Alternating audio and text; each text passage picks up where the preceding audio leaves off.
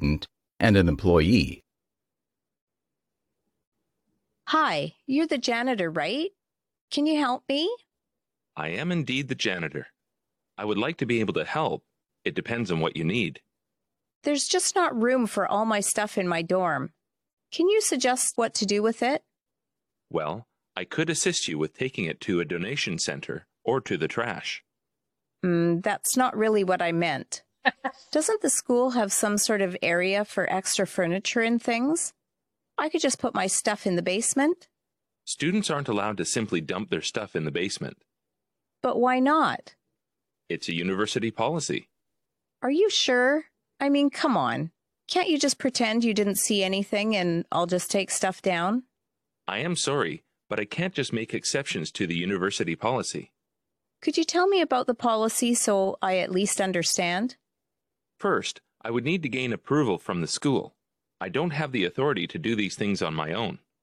These decisions have to go through my superiors first, and then every piece of furniture needs to be assigned a number to keep track of what belongs to whom. And this costs money. Huh. I didn't think it would be that complicated. I mean, I would know. It's my stuff. Yes, but without a system in place, any student could walk in and claim it as theirs. I wouldn't want that. Besides, the second reason is that there is a safety concern. The university is very committed to the safety of each and every student. I definitely didn't think about that. Have you thought perhaps about selling some of your extra stuff? What? It's something to think about. If you were just going to dump it in the basement, then you're clearly not using it. You might as well sell it to make a bit of extra cash and then have more space. I guess that makes sense. It's just counterintuitive that we can't use the space when it's there. Sometimes you just have to deal with the way things are. Besides, like I said, selling is a good option to consider. A lot of students regret having so much stuff, especially when it's time to move out. You'll thank yourself for getting rid of it now and not hanging on to it. Yeah, I could use the extra cash. And since it doesn't fit now, who knows whether or not it'll fit in the future? Hey, you ended up helping after all. Well, I'm very glad I could help, even if it's in a different way. Good luck with everything. Yeah, bye.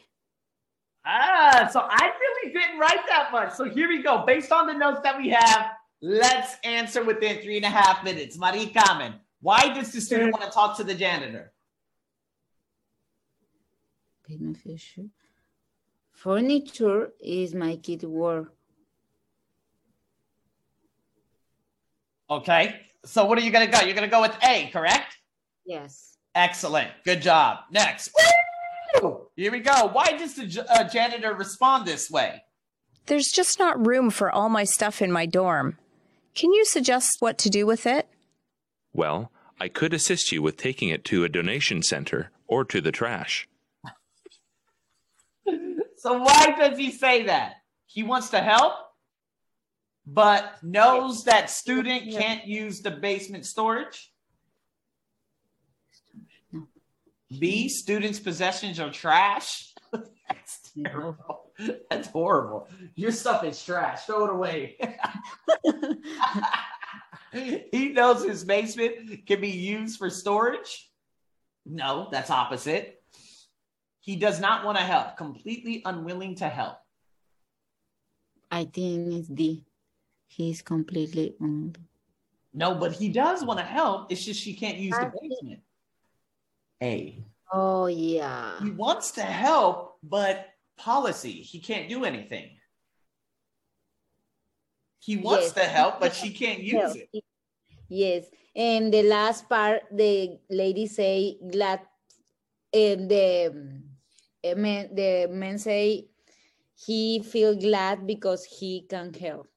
Exactly. Exactly. Very good. So don't get thrown off by that, okay? Let's do it. Which of the following reasons are part of the university's policy? Remember the policy. Now, I wrote that down. This is number one, and this is number two. There is a safety concern. It's policy. And B is approved for a school. The Um, janitor would need to gain approval. Now, which of the following? The last one say all of the above. Yep. All of the above. So I wrote down furniture would need to be assigned a number. Furniture need number.